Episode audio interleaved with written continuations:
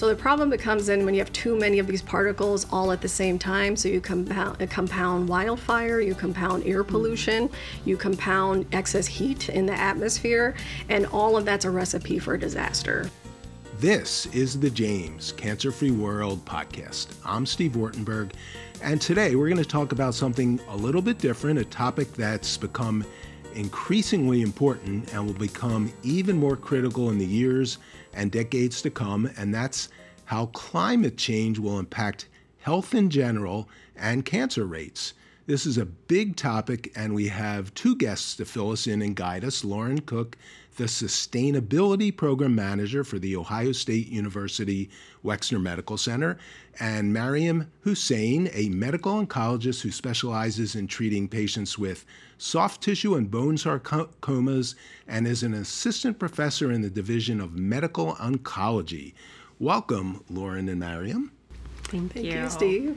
So, from what I understand, when we were talking before, this topic, sustainability and, and climate change and how it relates to healthcare, kind of brought you two together. So how did that happen? It's true. Yeah. I, we met at, um, it's a conference called Clean Med. So it's mm-hmm. a sustainable healthcare conference that meets annually. It has been for about twenty years. And oh, I think I we decided it was twenty fifteen yeah. in yes. Dallas. The so. irony of two people in Columbus oh. connecting in Dallas. But we... Right.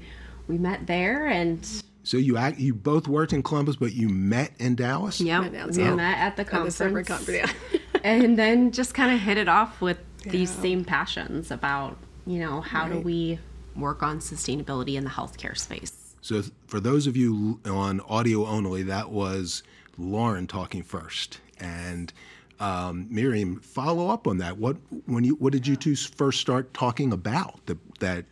Interested you and brought you together? No, it's so funny. I know I remember it distinctly because there was either, I think it was one of those open networking sessions, yeah. and then she was talking about decarbonizing healthcare, which is exactly what I started getting interested in.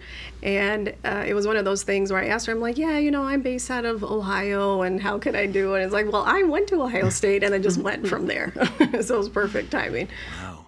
And And then, so Lauren, your job as sustainability manager, that ties right into that. So explain a little bit about your job and what you do and, and try to help the university do. Yeah. Uh, well, my role is really to help the university achieve its resource stewardship goals. So we have a carbon neutral by twenty fifty goal. We have an energy, water, waste reduction goals. Um, we have a supply chain related goal around environmentally preferred products. And that's really my role, is to get us towards all of those targets from the Med Center perspective. So I'm excited that I get to spend my days figuring out how we reduce the amount of energy we need, reduce the amount of waste that we produce as we deliver care to our patients. So this job title, sustainability manager, is that mm-hmm. like another, like we never heard of social media managers fifteen years ago. Oh, yeah. Is this a new profession, a new Definitely. specialty? Yeah, I mean, even as I was finishing up my graduate work ten years ago. In in what? So I did um, a master's in environment and natural resources and public policy. Um, it was just starting to come on the scene, and it was much more in the corporate space versus the healthcare space. But I was lucky, right as I finished up grad school, I went and I worked for the nonprofit that um, runs the conference that we were talking that's about. Right, so Healthcare right. Without Harm is the name of it. Um, and they have this membership arm called Practice Green Health that actually provides support to hospitals of how do you develop a sustainable healthcare program. And it, it typically starts with developing a role like mine or developing teams Um, to do this work. So you're a bit of a pioneer in this field at a large, or one of the biggest medical center, cancer centers in the world. I think True. that's, um, yes. I don't know that I can call myself a pioneer, yes. but, well, we, but, but we are on the edge. We're, we're calling her one, yes. right? Yes, I'm complete, I will answer it for her. Well, I think this is a great start. We're going to take a quick break, and when we come back, we'll, we'll dive into some specifics of what's going on in the environment and how that's impacting health.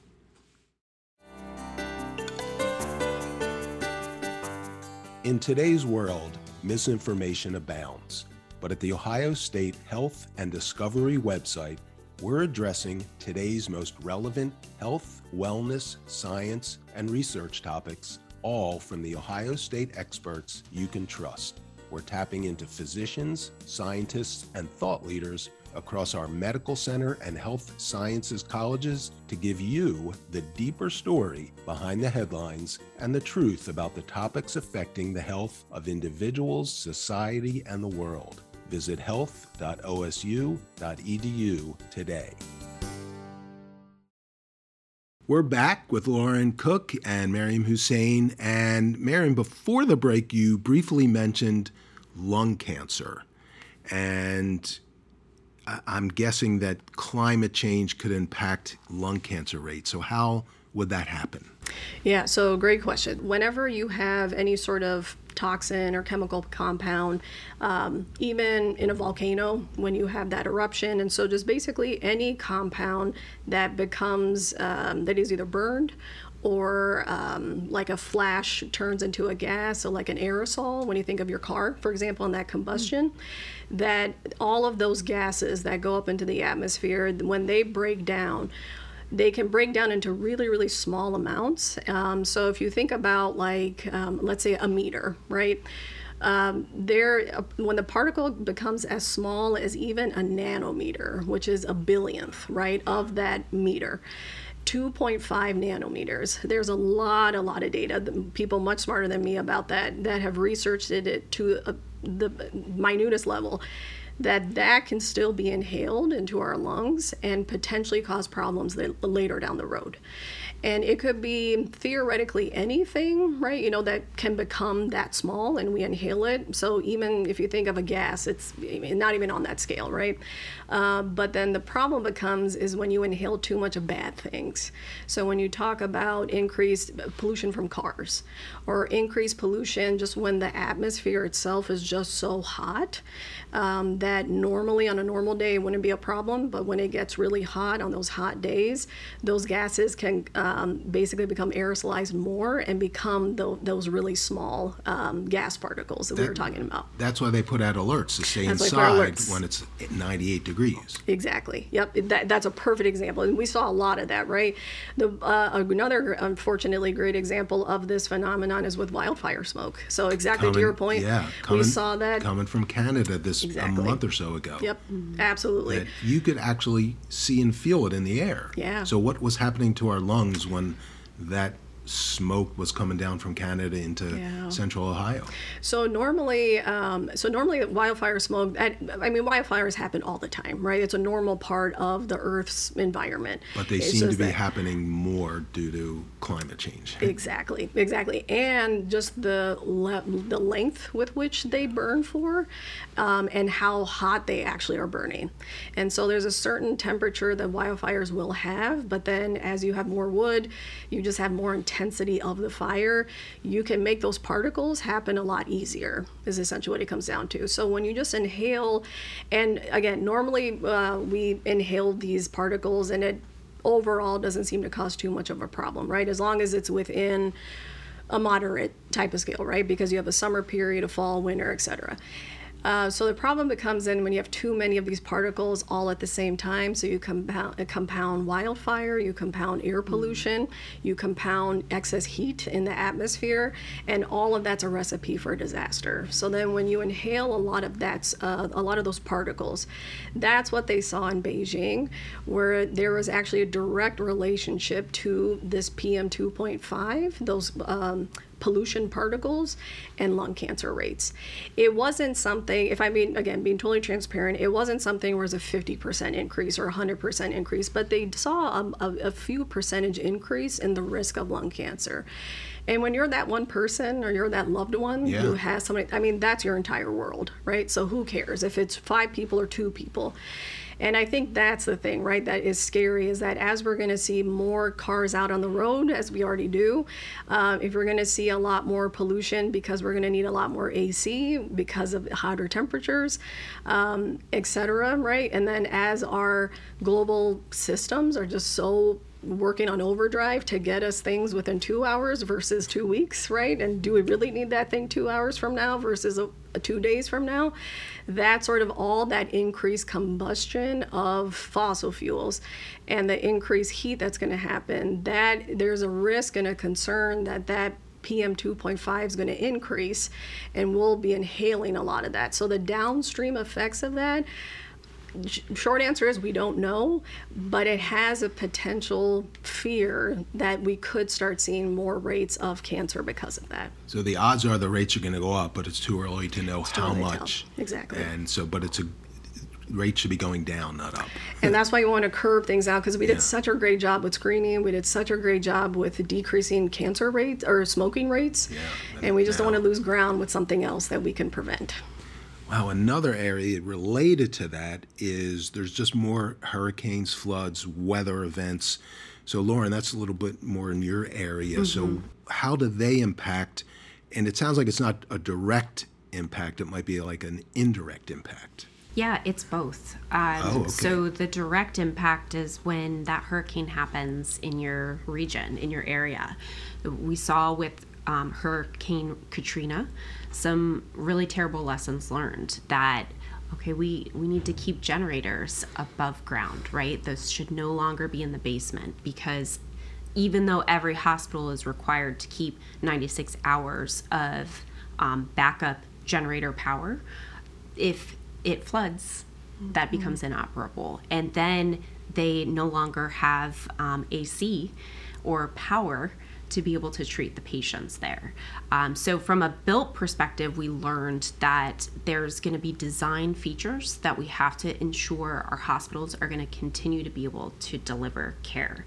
Um, operable windows were another big finding in Katrina, right? So before, um, they no longer had windows that could open. After that, uh, terrible occurrence, now they're designing hospitals that at least have a lock and a key that you can open those windows up. So um, you can circulate air and cool it off? Exactly, okay. If that power goes out. Yeah. Exactly.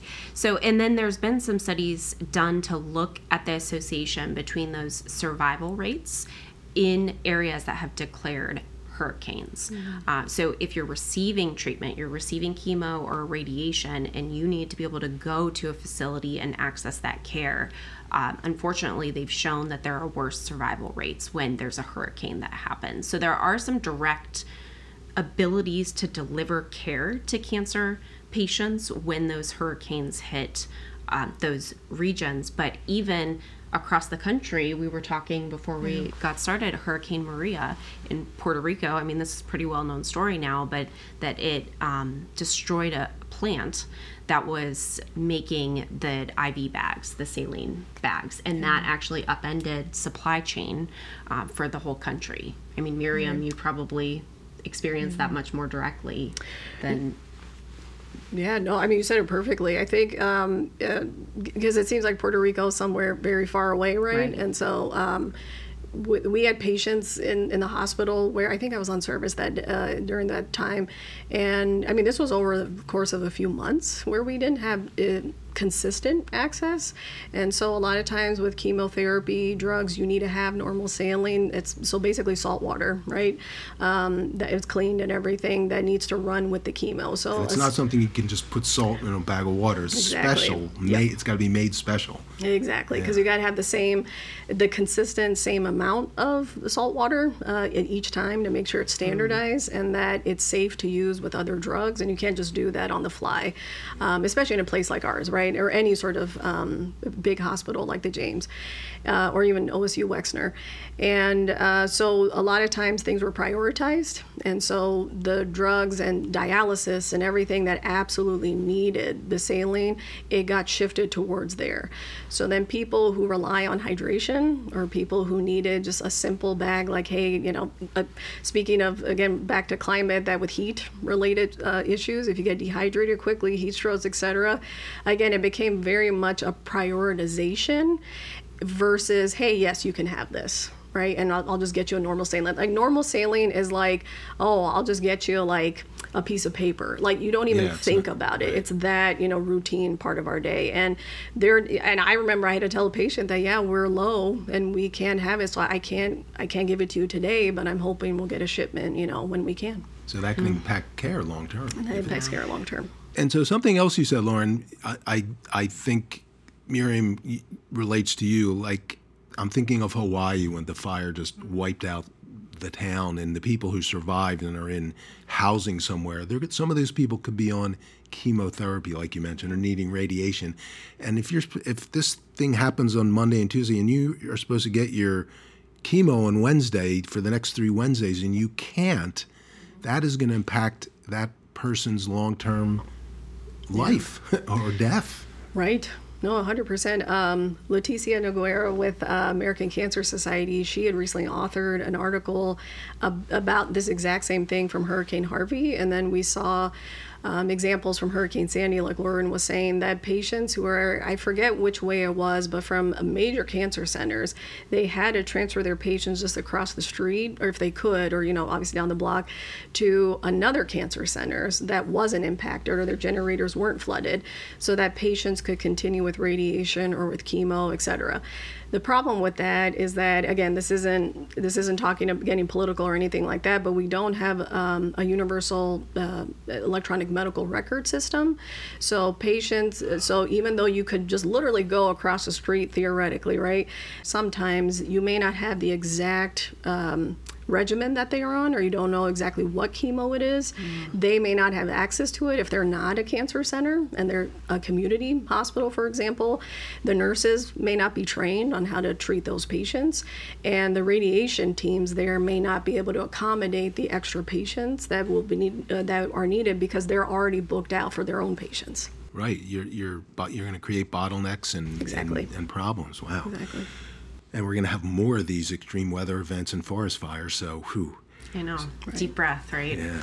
Don't, not too deep, though. um, ultraviolet light and skin cancer is something else I've heard. Um, yeah. How, what's going to happen there, and how, how can, yeah. what should people know to be to be more cautious and preventative? It's one of those things where we're extrapolating the situation now, so Um, the biggest thing I would say is that just with the increase in heat, right, and the increase as um, more of the sun's light, which includes ultraviolet light, gets trapped within the atmosphere. It's, and again, it's hard to say because a lot of times the, the sun's heat, et cetera, that radiation will bounce off of the earth and go out into space. But how much of that actually happens and how much of that is going to end up getting stuck on earth because you're creating that increase greenhouse effect, right, where uh, um, radiation and et cetera aren't able to leave the planet as easily, that there is a concern, again, that you could get more exposure to ultraviolet light when you're out in the sun, and then could that lead to more increased risk uh, uh, rates of skin cancer, for example. So I think the bottom line comes down to please, please, please wear sunscreen yeah. when you're going outside and covering it up, especially those really long hot days. And and then yeah. like the noon to when the sun's at its highest. At its highest, yeah. yeah. Exactly. Just to help protect yourself and your kids, your family from that risk. Yeah, as, as I was thinking about this yeah. podcast, I was and, and I was watching a game on T V, I'm thinking, you know, forty years from now, maybe every sporting event will be at night only because of heat mm-hmm. and those kind of things. And we, our whole society may change and do more things before the sun comes up and, and late in the evening. So I don't know. Is, is, is that point. possible? I, that's an interesting thought. I mean, I think we're going to need systemic change to yeah. deal with this. I had not considered the impact to football games, right, but right. that but that is fair. I think yeah. um, a lot of things in our society, the way they are, are just going to look different. Well, another thing related to that, if it's where temperatures are going to be up, people are going to be not outside running, cycling, playing yeah. tennis, and and they may not be as healthy. They could, and there could be more obesity, which is already a cause of cancer. How, what what's science saying about that? Yeah, I mean, um, again, I, uh, there isn't any data I've seen yet that specifically is relating climate with obesity, but uh, at the indirect effects, like kind of Lauren was talking about, the indirect impacts of hurricanes. That so the indirect impacts with climate as relates to obesity, the way we're seeing it, I think there's probably two main things. So you brought it up with physical activity, right? That it's just going to be hard. Like how much can you walk around in your house, right, to yeah. match the bicycling you were nor- normally doing? Um, so weighing, the, and then that d- ties into just access issues and a lot of the current disparities we have within society, leading to healthcare disparities as it is anyways. So do you have the resources to afford a Peloton in your house? You know, a lot of people do, a lot of people don't. And I, um, the the second part is the food systems. And yeah. so as you start seeing, we already have food deserts in, you know, major parts of the country, is even here in Columbus. Yeah. And so when you talk about uh, potential increased heats, increased heat that then could lead to increased drought, right. because you're having extreme weather patterns where normal rainfall doesn't happen, and then you just get a bunch of water that's dumped like it did in Houston with Harvey, and then you don't get rain for uh, for months, right? And so you're seeing that in Nevada, that three years there was a drought, and then all of a sudden it's just this deluge of, of water, and what does that do to farmlands? And a lot of Ohio is farmland. And so um, how much we're going to be able to access food and where it's going to come from, and can we do it locally? And when you have the classic economic issue, right, supply and demand, people who have money are going to be able to afford it more than people who don't, right? So and lower so, income people will eat even more poorly and right. be in poorer health, and more poorer cancer, health, more diabetes, more everything, et cetera. So, and that's the thing, I think, is that you're going to see a lot of healthcare disparities become a lot more disparate, and the haves and have-nots are going to widen a lot more is the concern. And so that is um, that's that's part of it, as at least as it relates to obesity itself, because the food we're eating is leading to that, very high processed foods, and then just the actual ability to run it off could potentially be impacted too. Wow. Um, let's talk about something good, something good going on. So, um, Lauren, in your role, you're helping the university address this. What are some of the things that the university's doing? And perhaps, I don't know, but maybe some of them can be transferable to uh, us at our homes and when we travel and, and live our lives. Yeah, well, um, I'll get to that one maybe later. Okay. I, what I was thinking, just Marium, yeah. you made me think about those healthcare disparities. And so one thing that I know we're talking a lot about is what's our role as an anchor institution, meaning that mm. we're an institution that's not going anywhere, right? If you're a bank or you're a corporation, you can pick and choose where you're going to be headquartered. Someone like mm-hmm. our university and our medical center, we're here to stay. So that creates an interesting opportunity to um, create longer standing relationships with our community and to help those particularly who are impacted by those disparities. So there's a lot mm-hmm. of work going into how do we get outside of our four walls and start to address those, um, get more access to wellness activities. We have a couple healthy community centers that are opening up over the next few years, um, and there's going to be exercise and wellness program for free offered there, or health screenings for free offered there. And then from a sustainability perspective, we're looking at how do we bring some of these things that we're doing internal at the hospital or offering our employees to our community members. So a couple examples are every Earth Day, we do a tree giveaway. Um, and so as we think about climate change, we think about trees. Trees sequester carbon. They're also really good for um, cleaning the air. So as we talked about mm-hmm. air pollution, mm-hmm. uh, that's one potential solution. And then they also um, are great for addressing urban heat islands, which is something that yeah, we have. Shade, shade. Exactly. So, you know, there's interesting research being done looking at the impact of um, the temperature with no trees and then mm-hmm. trees lining a street. Um, so as you think about how do you encourage people to get outside, trees can be part of that solution. So we're, we already pass out trees to our employees. Uh, now we're going to be doing that to some of our communities. We also um, offer employee at-home composting. Uh, so how do you take your food scraps and turn that into the next soil that's going to grow more food, um, and do it mm-hmm. locally, like mm-hmm. you just talked about, mm-hmm. Mariam. So that's going to be something that we reach out to our communities on as well. Um, but internally, you know, we're really focused on, you mentioned the word decarbonization. So that's all about how do we figure out how to reduce the amount of emissions related with the business of, of providing patient care. So I'll just give you one quick example.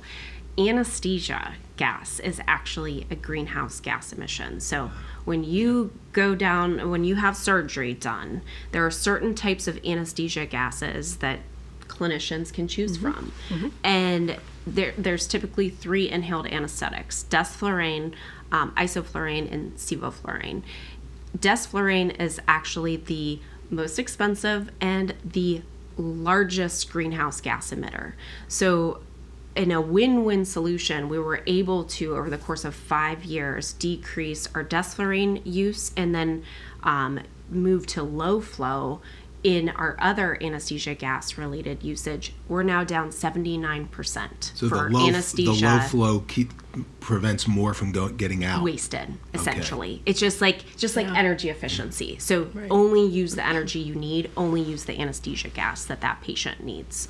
Um, so just working with clinicians, the Department of Anesthesia has been wonderful. We have one particular um, clinician that's been working on this, Doctor Vidya Raman, and um, just from, we were able to decrease it fifty percent in the first five years from baseline. I call it the Doctor Raman effect. Once she started kind of yeah. educating, yeah. I'll call it, her fellow employees, that you saw this huge extra decrease, and that's why we're now down eighty percent of emissions. So it's mm-hmm. exciting to see, you know, once you start to put some data around it, just like any other, you know, scientific review, right? You start to measure it, you start to manage it, and you watch that progress. Right. So, so one person and one idea can make a difference. That's exactly right. So a thousand people and a thousand ideas yes. can make a big and difference, and that's what you're coordinating. Yes, I was going to say, and Doctor Raman, too, right? Like that was equivalent to like a few hundred thousand dollar benefit, if it's not more. Thousand yeah. dollar, yeah, hundreds of thousands yeah. of dollars in benefit um, that can be redirected into patient care. Mm-hmm. But also, mm-hmm. when you look at the difference between that anesthesia gas, um, it's you know millions of miles driven. So we're not talking about a, a, a small amount. It's a pretty significant amount, particularly when you look at an operating room and where the primary um, emissions coming from in the operating room. It's really anesthesia gas. That's one of the biggest. Well, who would have thought that a, an operation would would create get you know problems in the yeah. environment, but right. almost everything we do can create problems in the environment. Yeah. Except podcasting. Yep, you're off the hook. We're, we're, this is a very green podcast. I That's walked awesome. Here, so, and you took a bicycle. I did. I did. So I did. There you go. That's hilarious. So let's end on something more upbeat. We've mm-hmm. talked about problems and how things, you know, are going to get worse, and maybe some cancer rates are going to go up. What makes you feel a little more optimistic about the future? I, like you just gave a great example, but for each of you, what what keeps you going and keeps you upbeat and, and not getting too discouraged?